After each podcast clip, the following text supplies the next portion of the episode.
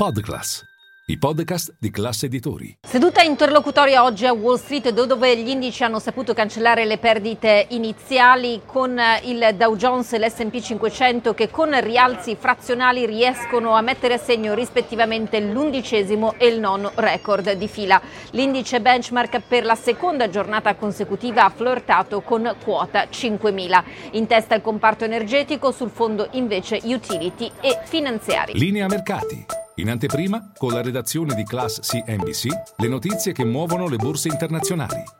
Sale intanto l'attesa per le revisioni all'indice dei prezzi al consumo del 2023 in arrivo domani. Di solito si tratta di un appuntamento praticamente ignorato perché questi ritocchi sono davvero contenuti, ma dopo quanto successo un anno fa l'attenzione è alta. 12 mesi fa infatti le revisioni furono così notevoli che tutta la narrativa relativa ai progressi sull'inflazione e di conseguenza alla rotta dei tassi cambiò. Ricordo che eh, la Federal Reserve andò poi avanti avanti ad alzare il costo del denaro fino a estate eh, piena. Intanto eh, si ragiona anche sull'andamento della stagione delle trimestrali con il gruppo britannico ARM che quest'oggi guadagna circa il 50% dopo che la sua seconda trimestrale dall'IPO dello scorso settembre è risultata migliore del previsto. Sopra il consenso anche l'outlook e questo perché il produttore di ehm, chip britannico di fatto sa monetizzare